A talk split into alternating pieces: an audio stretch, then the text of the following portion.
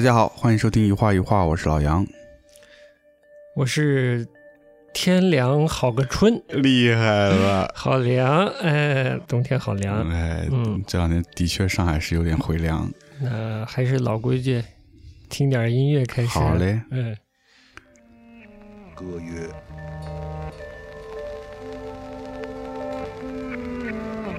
曲寄阳西，酒寄尘。朱颜托兮，思自亲。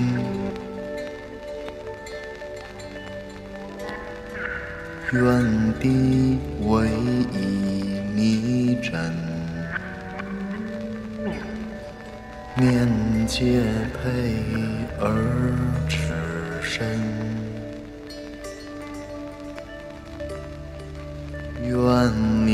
岁之一暮，伤后悔之无因。君宁见阶上之白雪。其闲遥于阳哎，嗯，嗯，哎呀，点题了，点题了，哎，阳春，阳春，哎，非常好。对我们最近正好在我们的小空间在做我们的展览，嗯上期也跟大家汇报过了，嗯，展览也顺利的开出来了，哎，所以呢，这周节目又有点延迟。有点延迟。然后展览呢，可能大家不太了解我们的位置啊。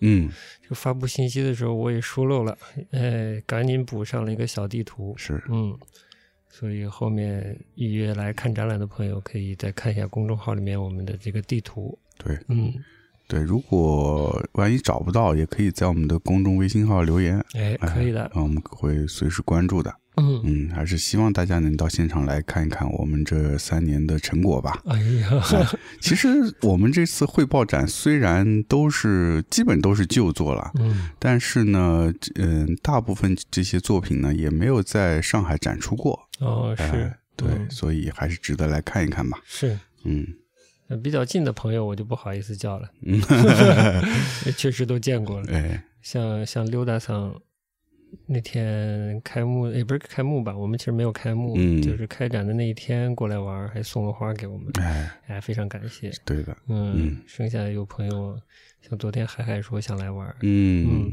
对，反正就是以前的朋友我都不太好意思叫，因为他们都来过我们这儿，是，哎，这些他们是见过的。是，嗯，但是听众朋友们可能就不太了解我们之前干过什么了。嗯，呃，有兴趣的话可以来看看。没错，好的，嗯刚才的音乐呢，也是我不小心发现可以哦点题的，点题的，哎，非常点题，是。嗯。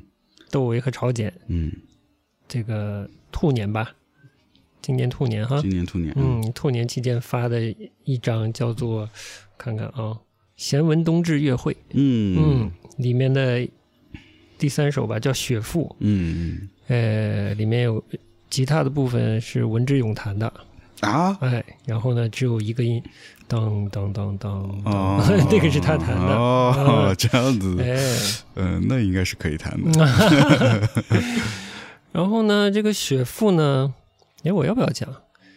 雪赋？呃，我还稍微留意了一下，他到底是个什么。嗯。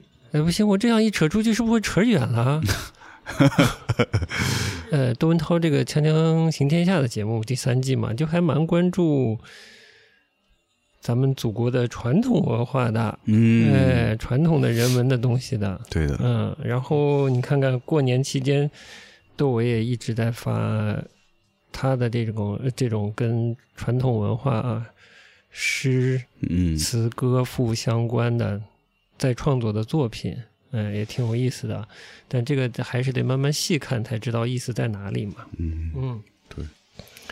因为这首里面有阳春，然后我又仔细再看了一下这一篇到底是什么。这一篇叫《雪赋》呢，是南北朝时期叫谢惠莲的，嗯，哎，这个文人吧，诗词家写的一篇东西。哎呦，南北朝时期，大概一千五百年前吧，嗯。这样一位诗词文人写了一篇，呃，两千年前西汉时期，他 跨越时空，嗯。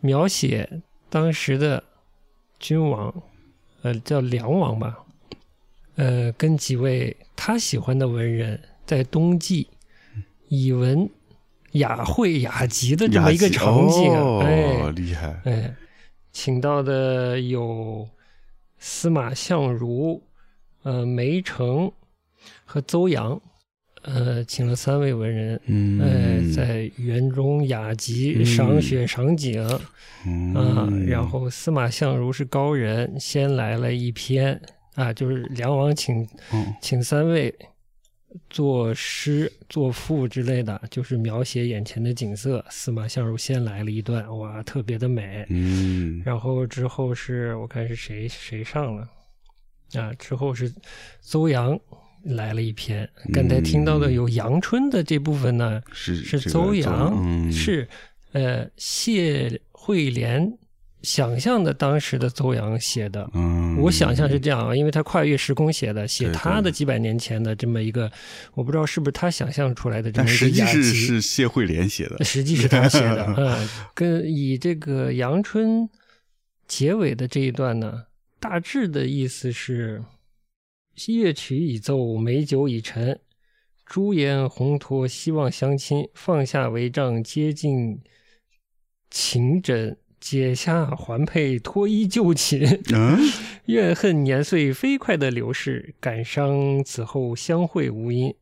谁人曾见街台上的白雪？阳春三月依旧长存，是不是有点像我们阳春里面某一个解释？嗯，温柔淫迷迷，哎，是哦啊，的确是，哎有嗯意思。哎，所以这东西呢，反正不花时间，这个我觉得窦唯之前做这些东西还真是不容易看。嗯对的，窦唯春节的时候还做了一个一章，是关于《阿房宫赋》吧，《阿嗯房宫赋》阿房宫赋，嗯，嗯，我就觉得他有点骂人的意思，啊。呃，不解释了。是是，嗯。哎，他之前的那个，嗯，线上的那个录播的演唱会，嗯。嗯，就是有京剧的那个呃青衣的那个，嗯。它里面不是也是有一些这个采样了一些他他自己人声说话，嗯，像几个朋友聚在一起的，对，那也是有点那种雅集的感觉，对，就是这种以文会友的那种感觉，是嗯，嗯。好像他对现他对这个好像最近在他音乐作品里出现的比较频率比较多啊，嗯可能所谓的这种文人雅集是古时候不同的时代里面文人比较普遍的 lifestyle 吧。嗯，其实后来一直到百年前的这个江南地区依然是这样的。依然是这样，对嗯，，说到百年前的江南呢，哎，哎，我们就是不是进入今天的主题了？好的，啊，要 啊，你说，对，就是我们前段时间就去，嗯，看了个展，嗯对，嗯，这个展也是，嗯，我们的朋友小龙花推荐的，嗯对吧？嗯，对的，然后其实年前就打算去了，后来一直也没抽出时间。是前两周，差不多嗯，反正趁着嗯它还没有撤展之前，对对对，也又是踩着尾巴，对哎，就把这一展去看了。嗯，这个展叫啥名字来着？是在刘海粟美术馆，木琴生涯。丁悚诞辰一百三十周年文献艺术展，哎，哎，嗯而且它还是哪个学院的一个特展？嗯，上海美专，嗯，哎，也是一百多少年的一个特展。就是这个展，当时龙花也是很很推荐。我其实嗯过年期间看了一下，也是有兴趣。对，我们之前也一直对百年前对上海这包括上海的美术都是很有兴趣的。对的，丁悚我不了解，后来才知道他是丁聪的爸爸。哎，对，嗯因为丁悚很多人都不知道，然后因为丁悚的儿子丁聪反而知名度更高，那是，嗯，嗯比较难得吧，有这样一个展，嗯，看上去像是比较全面的去去介绍一下这个丁悚的生涯吧。这个副标题还是比较大的吧，艺术生涯之类的这么一个展览。嗯，这个刘海粟美术馆我也是第一次去。嗯，我也是第一次，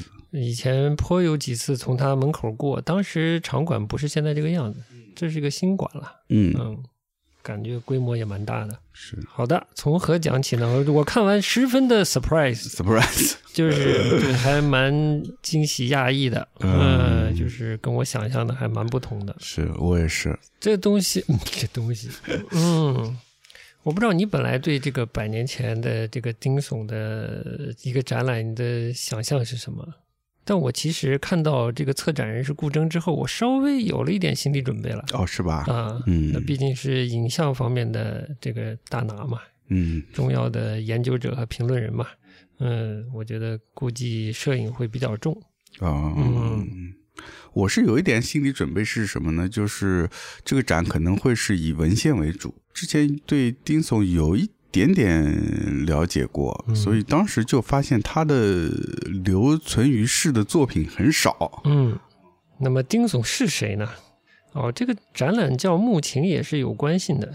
呃，木是爱慕的慕，仰慕的慕，琴呢就是古琴，琴棋书画的琴，哎，嗯琴棋书画的琴。然后因为丁悚字木琴，丁悚呢，他是一八九一年出生的人，哎，是十九世纪的九零后，一九六九年去世的，样子还算轻俏的江南小生的样子。哎哎，这个从哪儿说起是吧？嗯我要不先简单粗暴点，嗯就是我不知道大家有没有人已经看过这个展览呢？至少我看完这个展览，对上海有了一个蛮不同的印象嗯。和认知了。哦哎哎，嗯，我就先简单粗暴说啊，我就说看完这个展览，我突然才意识到，上海这两个字是一个未完成时，哦，哎，是个过去未完成时。嗯，我继续简单粗暴的说啊，这个上海曾经非常辉煌的所谓十里洋场，哎，这个东西交融，对，嗯东亚第一大都市，第一大都市，嗯。东方的巴黎，嗯。嗯，哎，这个未完成，嗯，我就有两个不恰当的比喻啊，嗯，您试着领会一下。好的好的，就是我其实看完这个展，我突然觉得上海是那个时代蹦出来的一个地方，嗯，是一个新城，嗯是一个我再夸张点说啊，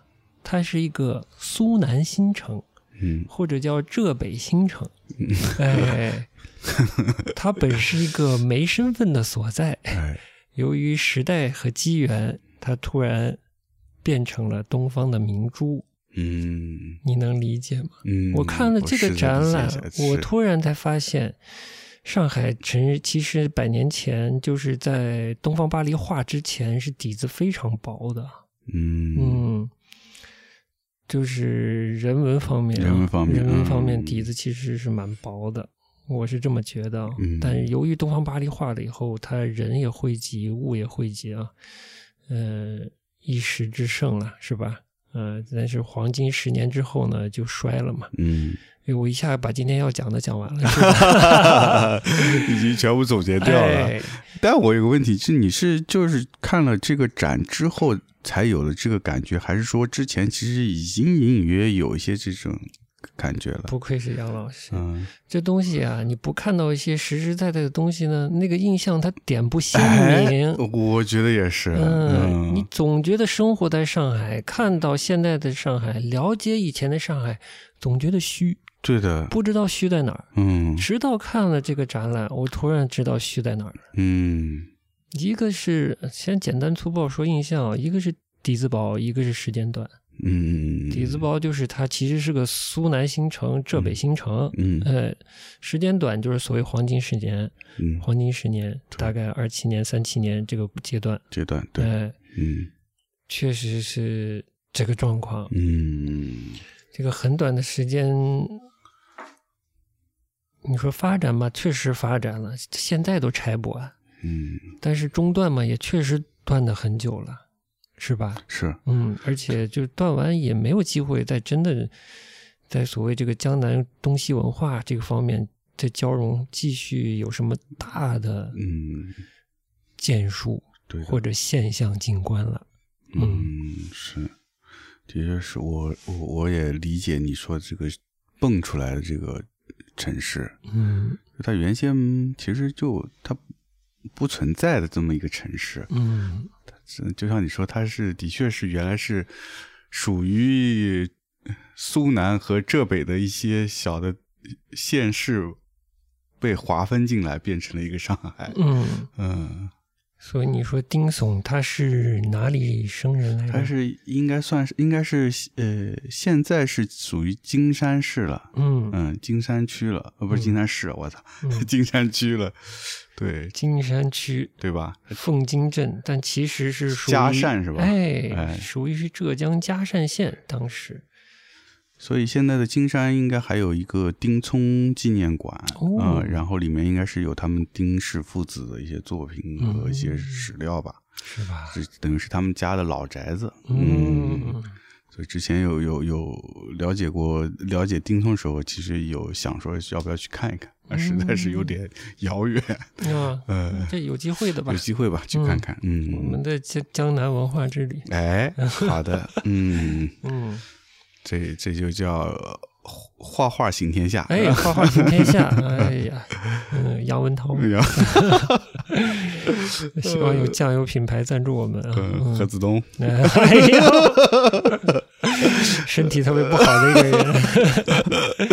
嗯，你说说你的印象，你看，嗯，我跟你差不多，就是我就以前也是比较模糊，有一些呃感觉。嗯这个上海当时的这个嗯美术啊，嗯到底发展在一个什么状态里面？哎到底是一个什么水准？行不行？行不行？对，因为当时毕竟上海是已经是一个开始是一个国际都市了嘛，它嗯当然有很多西洋文化进来，然后我们这边本来也有自己的一些呃东方的传中国的传统文化，哎，上下几千年，哎，上几千年，那你混合出来不得弄点有意思的东西吗？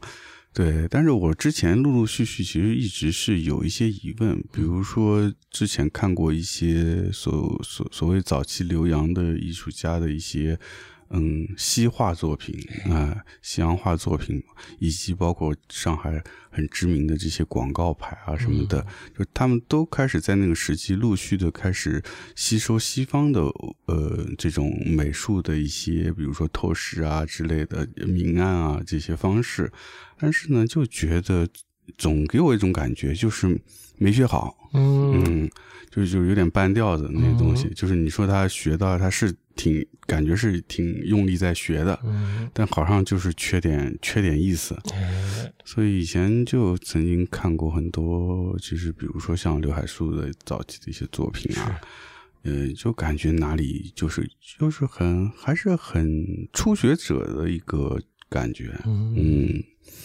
丁悚的展也看到很多广告牌的作品，嗯虽然现现在变成一种像文化上海体现上海都市文化的一种遗产，嗯。但是你仔细从美术上看，我觉得它是不太行的。尤其是所谓那种仕女对对对，月份牌。月份牌美美美女图，嗯。对吧？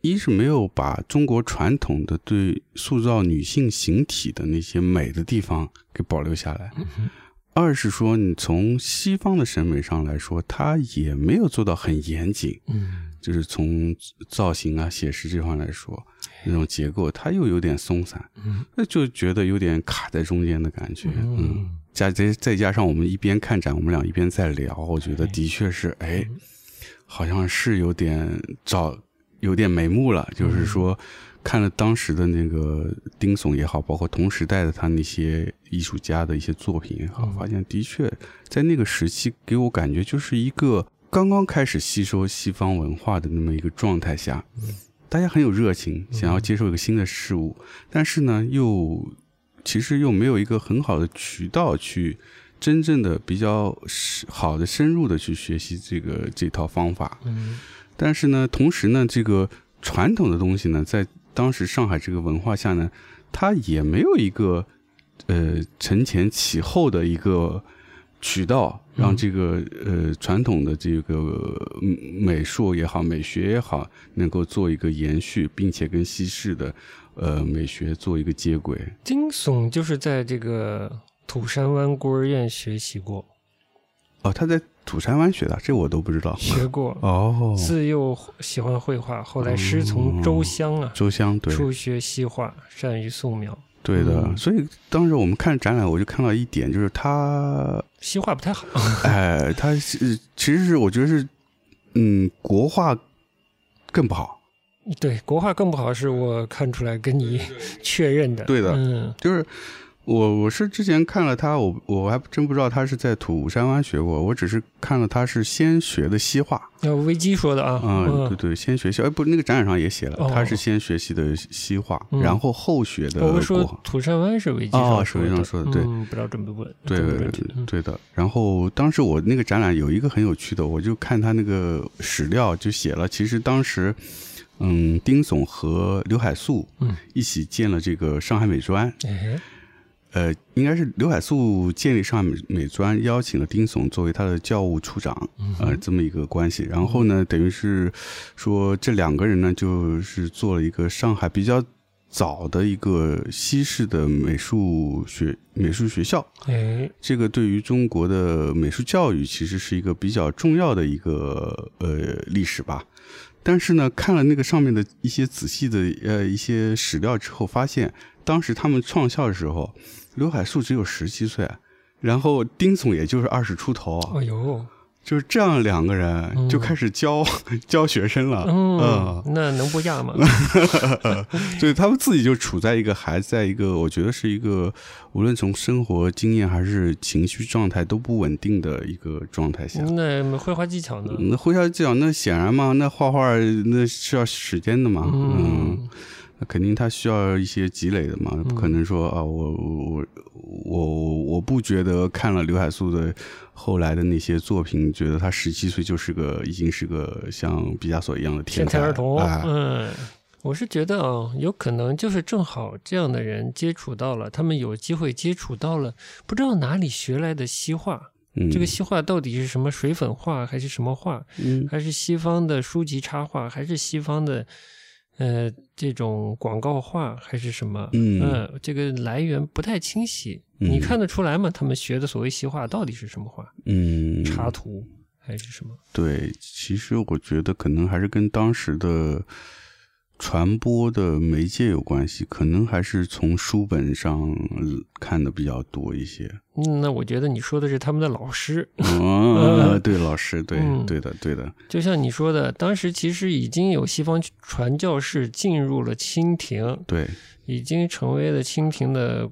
画师画师了，嗯那个技巧其实是非常非常非常高的。非常高的，嗯嗯，但显然他们不是从那一脉接过来的所谓对，中西交融的这个画法对的，对的，嗯，嗯所以我是觉得呢，看出来当时这个百年前更早一点的，哎，上海美术的这个西画的开端，是由于他们接触到了，但是并不那么好的资源，嗯但是赶上的好的是什么呢？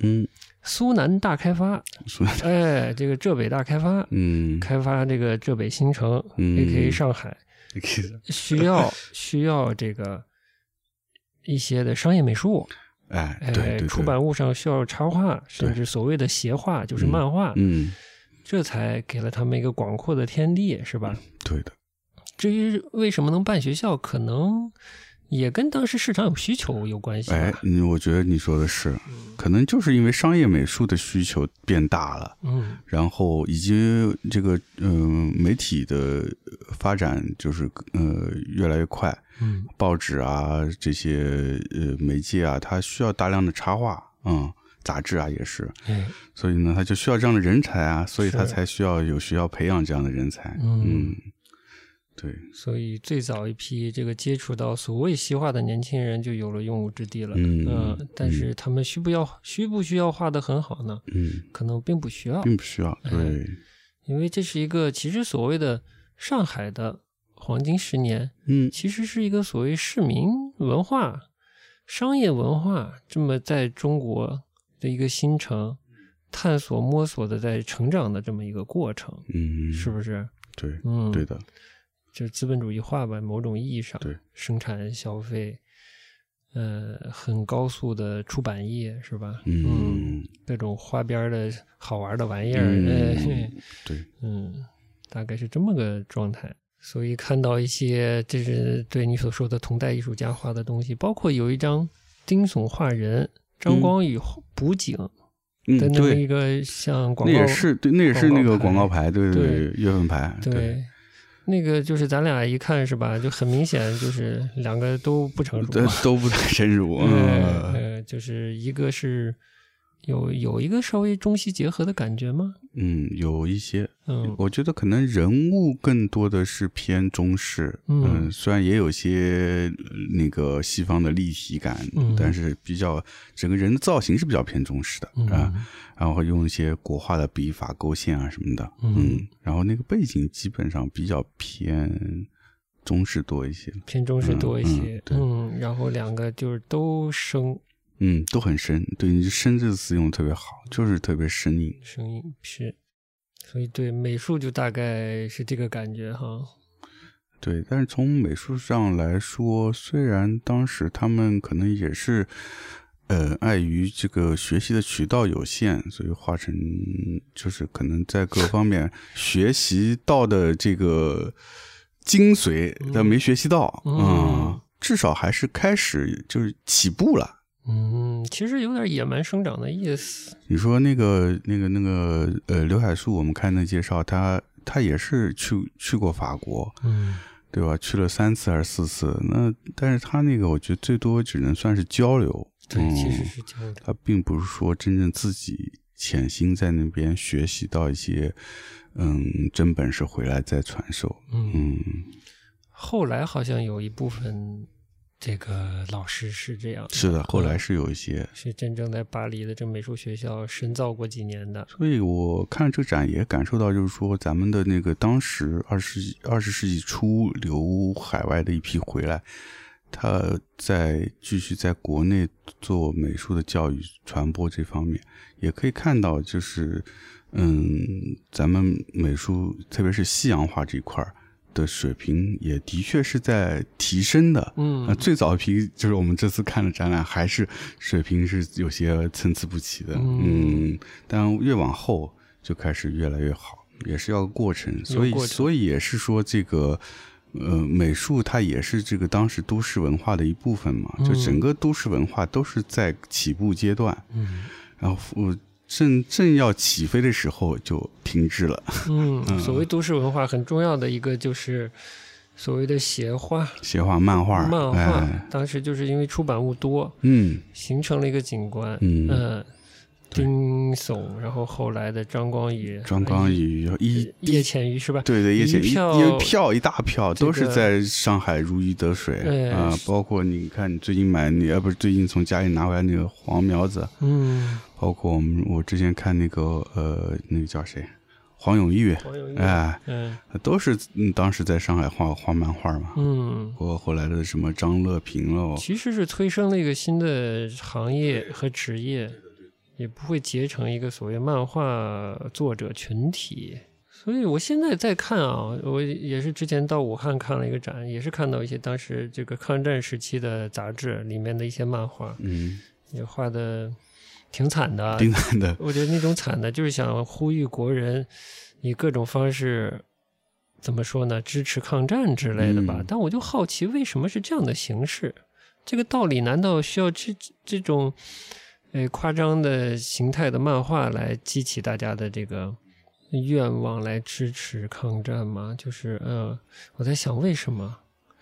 我好像稍微理解一点，就是那个年代还是个所谓的在传播上的前现代时期，嗯嗯，可能在没有杂志的时候，很多事情都是口耳相传的，所以它到了有杂志的时候，它可能相对的这个效率更高的传播了，而且靠画呢，可以使很多这个不识字的人民 对，也能感受到这个局势之迫切，嗯。呃，因为讯息不发达嘛，也许你的所在生活的，不管是城市还是乡村，它没有在这个战争的前沿，嗯。你可能还没有感受到那么强烈的感受到啊，一个一个转型中的我们的这个国家哦，可能当时国家的概念也还也在转型，从清啊这种清朝这种天子皇权的这么个国家，像一个所谓的共和国家在转变的这个过程啊，嗯这人民很多思想都没有转变过来，媒体的那个传播速度又很慢。这个大家可能对所谓抗战这个事情也未必普遍那么了解你没没办法上微博嘛？哎你在你在西边，你也不知道东边打咋样了，是吧？嗯，你可能都不知道东边在打、嗯 之类的啊。所以，可能媒体确实也扮演个比较重要的角色吧，就是靠漫画，就特别好理解的去调动全国的人嗯来了解嗯这片土地发生什么，然后可能有一些号召性的作用。但嗯我确实不知道这些漫画到底发挥了什么作用。但我看当时他们还是挺努力的。嗯，对的，嗯，对，一开始是画一些所谓邪画，可能就是呃跟上海这个地方有关的一些诙谐的、带有讽刺性的漫画，嗯是都市性的、都市性哎的社会生活的，对嗯市民的，甚至说小市民的，对哎，这种这种话题的东西，对的但之后就不一样了。之后不一样，就这一段前面这段是市民生活的，它还好理解，因为它是有一些呃用漫画的娱乐性，嗯把大家生活里面一些其实都是有一些共感的一些小的片段，把它夸张出来，呃，供大家一乐，嗯对吧？这个还可以理解。嗯然后到了后来，就是开始到了抗战阶段，然后那些就比较是一些呃偏政治宣传方面的东西了。对的，啊，那个呢，我觉得是说，我们其实现场看有些我们是不太理解的，因为它有一些隐喻啊这些东西，我们其实是当下在现在这个时代来再去看它的话，是比较难理解它里面的寓意。语境不在了，信息会对不上。所以就是对你问的那个问，就就你说这问题特别好，就是说，那你如果把这些呃抗战的漫画放到现在来看，我们怎么定义它的价值，其实是比较难的了。嗯嗯，对我做不到。嗯，我只能从传播的角度理解当时为什么需要这些信息。全国的这个有识之士吧，反正觉得自己有能力的，可能都以自己的方式稍微做点什么吧。至于做出来的这些事情到底所谓在功效上达到了什么功效，我我也不知道。嗯整个展览里也颇有些就是照片表现了当时的丁悚的这个生活的样貌状态，嗯是，但我也好像没有太多可评价的。我不知道你看出了啥？看出了这个苏南新城的 lifestyle 看出什么来了？然后其实也是一个比较重要的章节，嗯，是他除了他的创作成就以外，说的提到被提到最多的这个环节，就是他的交友广泛。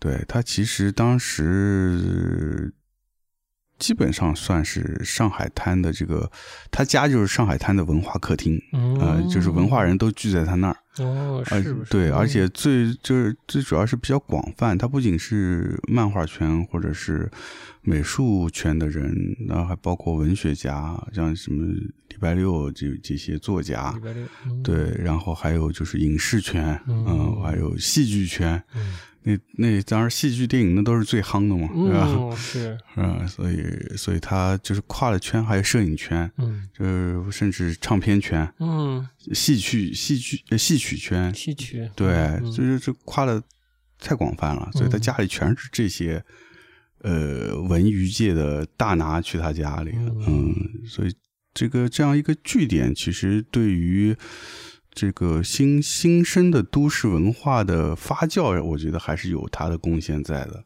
哦，就是嗯。啊。就前面说到雅集嘛，对雅集。啊，雅集，对，嗯。就其实它也相当是一个雅集嗯。啊，就大家会定期在那儿聚会，相互交流，嗯，这个作用可能还比较大，在那个时候，嗯。它可能是属于比较时髦的那一派的，就是当然时髦，但当时也是很新的词了。它就是，嗯上海也是一个新现象嘛。作为这个苏南新城，它是个新现象，它是这个新现象里的一个现象。现象可能有一些嗯代表性。其实当年就是，即便是清末了、明初了，旧文人依然还是有他的这种他们的牙机方式，还是有的。对，嗯，就是这些新文化的人，就是在这边有个据点。对新嗯文化的人呢，他也不抛弃老的好的东西，嗯，也以为贵。你说京剧的角儿，人家也交往，是吧？嗯嗯，就是这样的。是，这个是是文人也交往。嗯，对。嗯我们看那个《锵锵三人行》，呃，这不是《锵锵行天下》，嗯他们杭州西泠印社嗯，也是有雅集啊，对是的。一，年要搞两次雅集。对的嗯。就是他们就是以丁悚的这个生活方式，就他们可能相对时髦，接触了新的媒介，是出版业相关的，对，出版业然后这个比较新的就是电影这个行业的，嗯。哎，时髦的明星，那会儿有明星了，有传播了嘛，开始有明星了，呃，包括梅兰芳这样的明星是吧？对。嗯，各界明星，对，当时看那一趴时候就感觉，哎，怎么感觉像这个跟看那个安迪沃霍尔的那个呃史料集也有点像，呃，也是各界明星吧，各界名流。丁悚的画儿，反正简单粗暴说，就肯定是没有丁聪好。哎，对，整个展览最后有一最后一趴是父子传承嘛，嗯就是里面展示了丁聪的几幅作品。嗯那虽然数量极少，但是看得出来功底还是非常好的。可能早早就有了很好的功底和个人风格了。美术不说，说所谓文化，我就说，嗯。其实这个上海是一个过去未完成时嘛。嗯嗯，对，三七年是日军进来了，呃，就是孤岛时期结束了吗？没有四二年是孤呃，岛时期，孤是孤岛时期开始啊，孤岛时期开始了。对，三七到四二嘛。嗯，后来孤岛时期都结束了，所以很多大家就其实散，呃，能散的都散了，有点那种感觉。是的，嗯，嗯。我不知道，就可能有些人去重庆啦，甚至去香港啦之类的。我这拿的这本这个呃《画坛诗友录》啊，黄苗子这个，嗯。里面有一段讲讲这个叶浅予的，哦，就讲到了这个抗战前后的这一段儿，嗯，我觉得可以稍微分享一下。哦。嗯，就是这一代在这个上海这个新城，嗯，以漫画家身份生活的这么一些人，嗯他其实他的生活方式到了三七年就被打断了。嗯，哦，就是在那之后就就是他不是不能再以在没有再以一个漫画家的身份生活了。就是他没办法在哪儿呢？我给你念一点好的，早期就叶浅予，他还是当过售货员，然后兼画广告画的。嗯嗯，后来跟张光宇的兄弟啊结为了好朋友，进了他们合办的《三日画报》。后来他就是叶浅予跟鲁少飞、黄文农、张光宇，还有我们被被上海小报界称为“小无锡”的张正宇，嗯办起了《上海漫画》这个杂志。嗯，之后他们就加入了时代图书公司，叶浅予就主编了《时代画报》这个半月刊。嗯时代呢，当时是内容丰富、编排美观是著称的，这份画报畅畅销一时。但是日寇压境，战争前夕不景气，使得全国的经济萧条，出版事业也不例外。叶浅予就离开了时代图书公司。就是其实随着战争开始，嗯这个这个苏南新城的这个这个 出版业就逐渐就凋敝了。嗯，这些出版相关行业的人的生存就没有了，真的是，就改变了。嗯所以说，抗日战争像一场疯狂的暴雨啊，狂风暴雨，把不可一世的日本军阀冲下了大海，大海，把繁华都市里的男女老少了冲进了穷乡僻壤，让他们见见世面。它的延续就是那些军阀官僚啊、洋奴买办呀、鸦片妓女啊，一时都冲出了大陆。他写的有意思，他说战争是坏事，也是好事。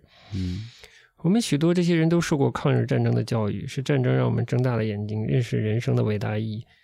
这个时期的叶浅予画了很多的街头展览的大幅的布画，配合演剧队的宣传画，这个就是抗战时期做的，他们做的事情。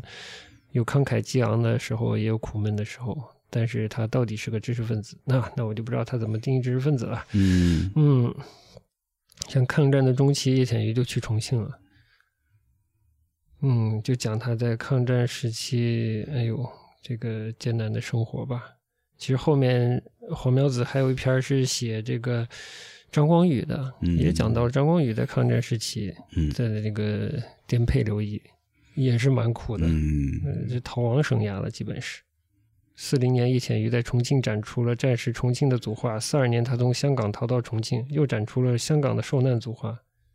哎，总之，作为艺术家的叶浅予，按照历史的节拍来安排来的创作生命，如实反映这个遭难的国国家日常不平凡的生活。不拉不拉吧，嗯，反正后来直直到后来他，叶浅予后来是跟张大千受张大千的启发，开始创作中国画了，有嗯有一些转变。嗯 Anyway 大概是这样吧。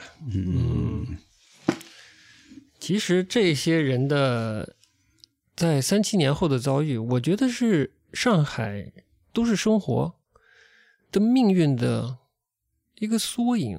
嗯嗯，就是都被打散了。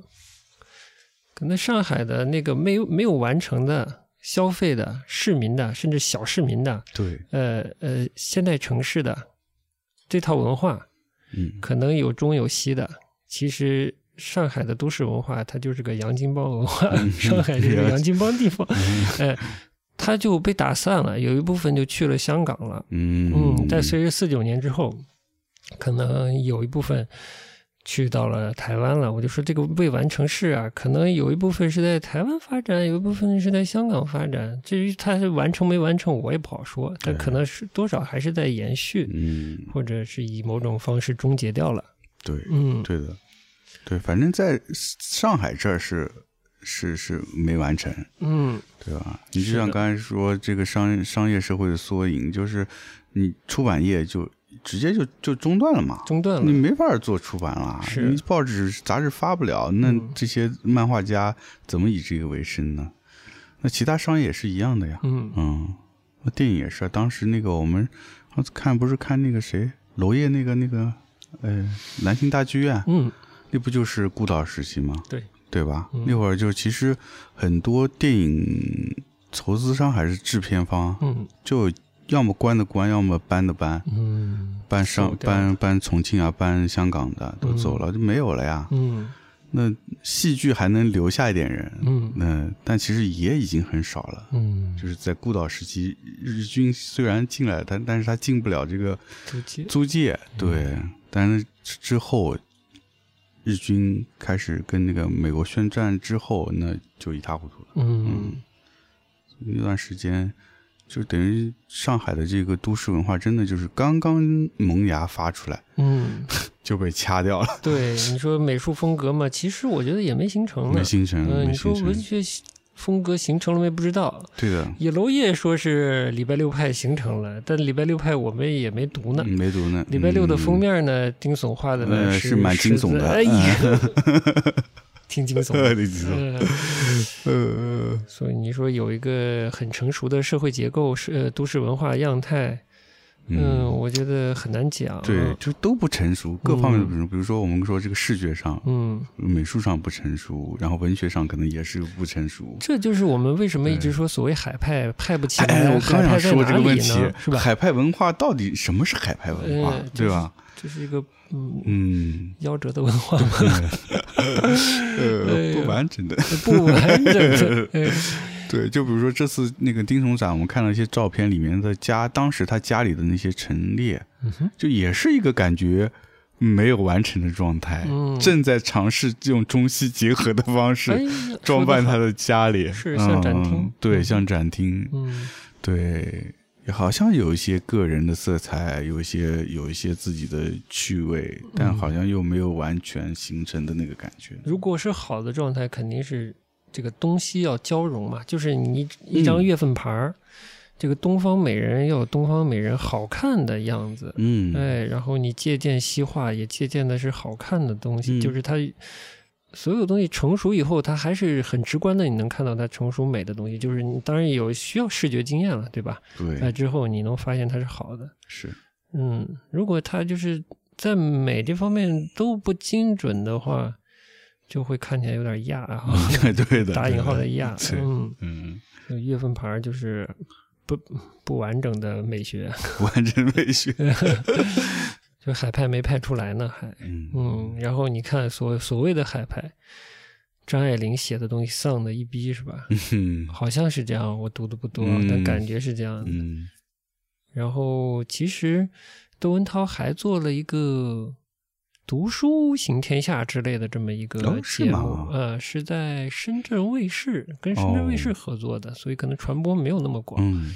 第二季里面先来的上海，介绍了两本书，一个是王安忆的长恨歌《哎长恨歌》嗯。啊还介绍了钱钟书的《围城》。嗯。嗯，哦。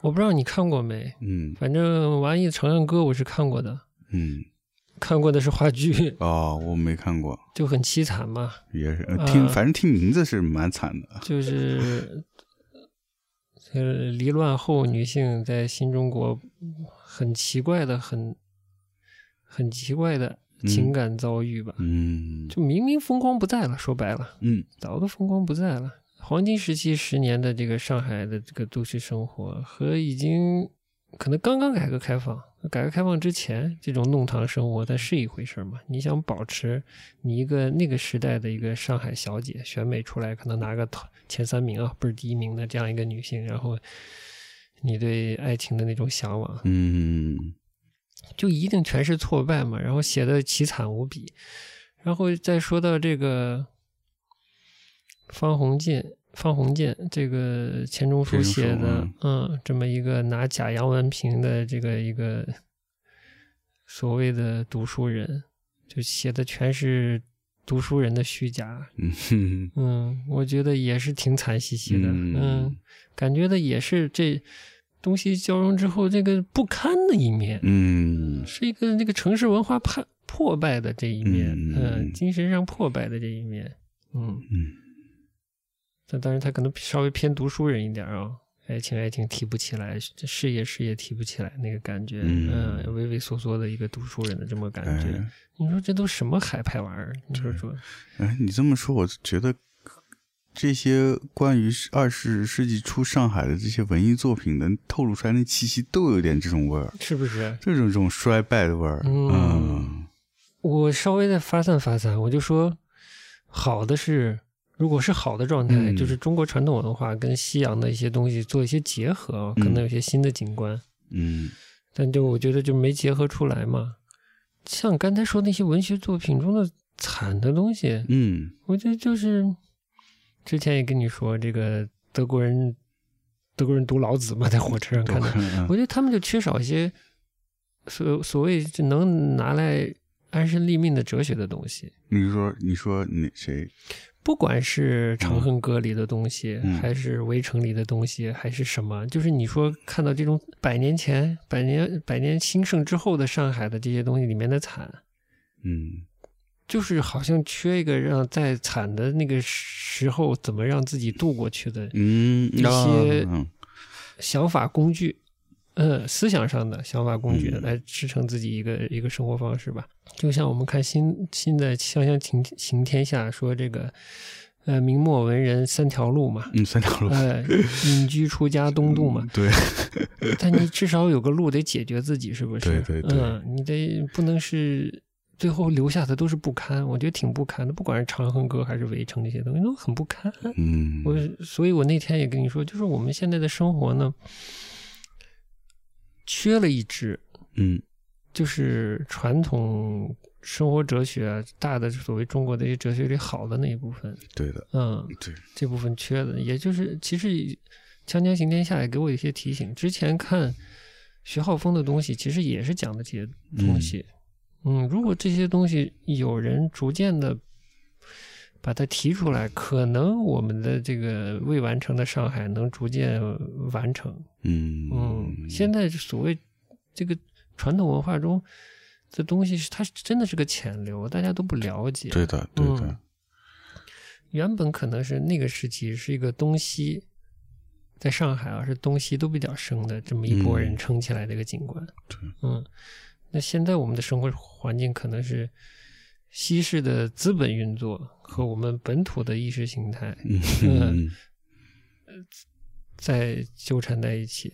而这个我们的传统文化呢，是已经退而退而无退了，都没地方退的感觉，嗯因为它几几乎消失了嘛，是吧？对，也少数人自己兴趣了解的一个状态。嗯但如果这个好的这些部分啊，就所谓传统里好的这些东西，能发挥一些力量啊，嗯嗯，发起一些好的作用的话，那个景观可能就会更好一点儿。或者说，其实真正的上海没完成的任务，它可能能续上，继续能有些什么东西。嗯，嗯，对，是。所以文涛这节目还是挺有意思的。嗯嗯，其实我觉得文涛那节目，我上一集时候我就已经隐隐觉得他在这个传统文化这方面想做点事儿，嗯，但这期到了江南以后，我就更明显了。那更明显了。嗯对嗯对，你像上一集是去那些石窟啊什么的嘛，嗯嗯，对，嗯，还挺重要的。的确是有一些我们这块儿是缺的挺严重的。嗯别别说更年轻的一代，就我们这一代，对于这个就是解放后这的呃不是解呸，改革开放后长大的这波孩子，已经对传统文化没有什么了解了。是嗯。是，除非你家里是跟这个相关的，比如说你家里是是家里是呃梨园世家是吧、之类的。嗯啊、或者像徐晓峰家里以前是武行的，对吧？嗯。那可能会有这个呃有一个可能性让你开始对这个感兴趣，自己去挖掘，否则就没嗯接触不到。是的。嗯这又说到这个，我们看这个展览也很遗憾，其实以为很多文献，但除了哎影像之外，文献很少。你说真正的原作等等，对对对，很少对，主要是照片。这也说到我们可怜的这个，这个是三七年之后、四九年之后的这个大断裂，使得原本有的那么一点点对，这个上海嗯没完成的海派，可能还能留存一点。嗯但你看现在一个展览，其实应该是很用心准备的这个展览，能拿出来的实在的材料是少的。嗯嗯，你想想都经历了什么？我们我前两天也是，就是前一阵吧，这这碰巧看到了一个网上的总结，这个所谓我们文革时期哦美术界的红卫兵刊物哦如何批批判判 老人的。嗯呃，有一段就是讲丁聪的，我也不说了，但你就可以想象，那词儿都是很难听嘛，那都是反动啊、腐朽啊，呃，甚至说说他当间谍啥的。嗯你就想象，不光他的，他爸的东西，就是那个年代见得到的，估计都毁完了。嗯，真是所以我们展览上真的其实看不到太多实实在在的东西了。嗯嗯，不完整的男人都都看不到了。哎大概是这样。那好在呢，就是中中中国文化院刘长嘛，是吧？嗯 是窦唯 想做个音乐，还有东西做嘛，哎是吧？是差不多是这样，差不多是这样。对，嗯你要提提那个楼上的楼上什么？更更亚一点的那个美专还是什么？哦，对，嗯那美专一百多年一什么也是一百多年的这个回呃不是回顾了，叫什么纪念，纪念展？嗯对，就接着你刚才说的，嗯，就没什么东西了。嗯啊，这个没什么东西呢，我觉得我估我猜啊，可能也是有两个原因，嗯一个呢是你刚才说的那原因，可能之前已经毁差不多了。嗯第二个原因呢，可能的确那会儿呢也的确没留下什么太多东西，嗯。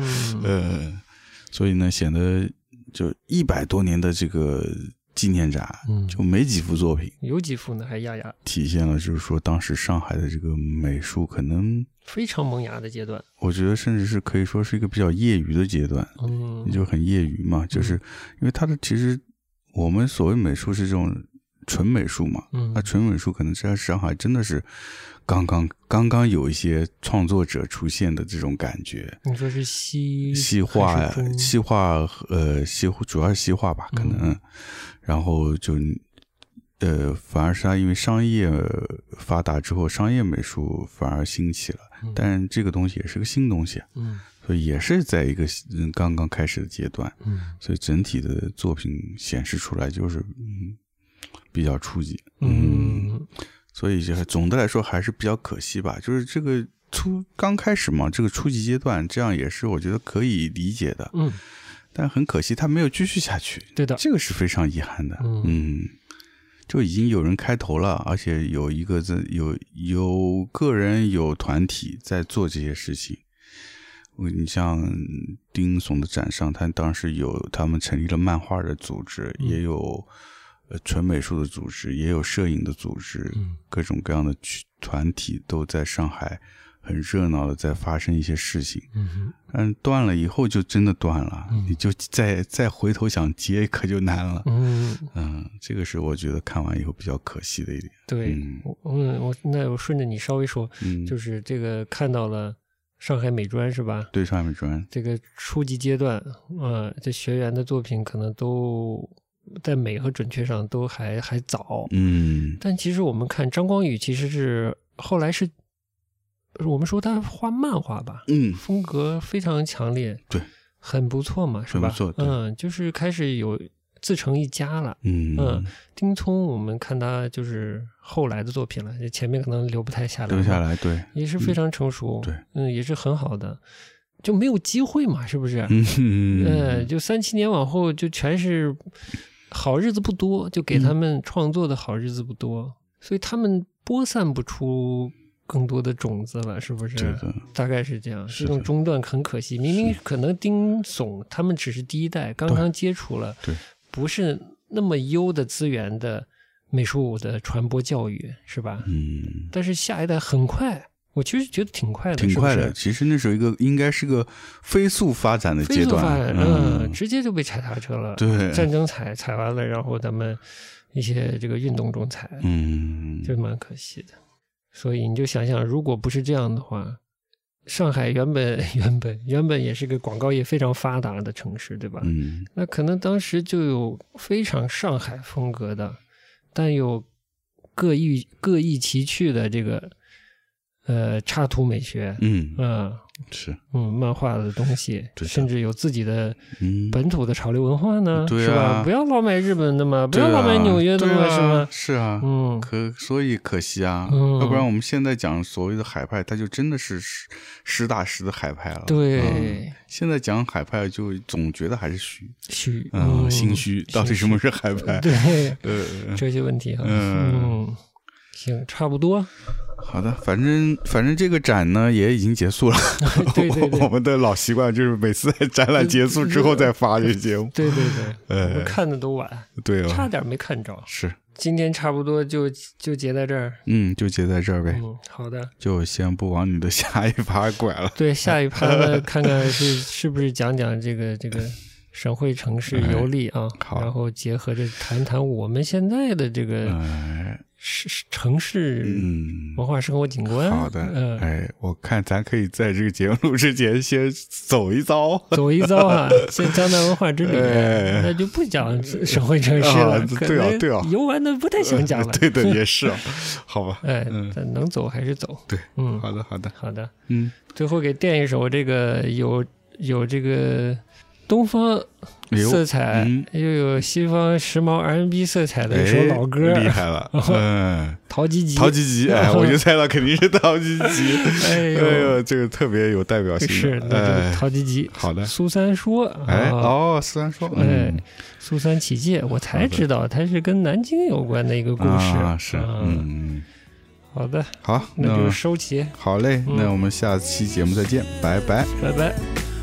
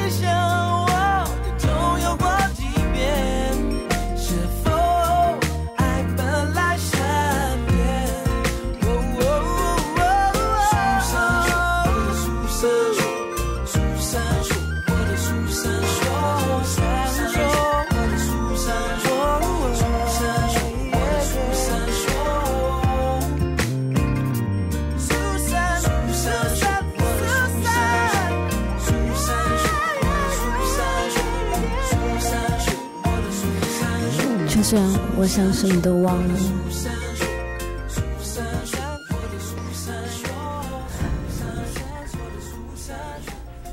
但是问他的记忆是会一直都在的。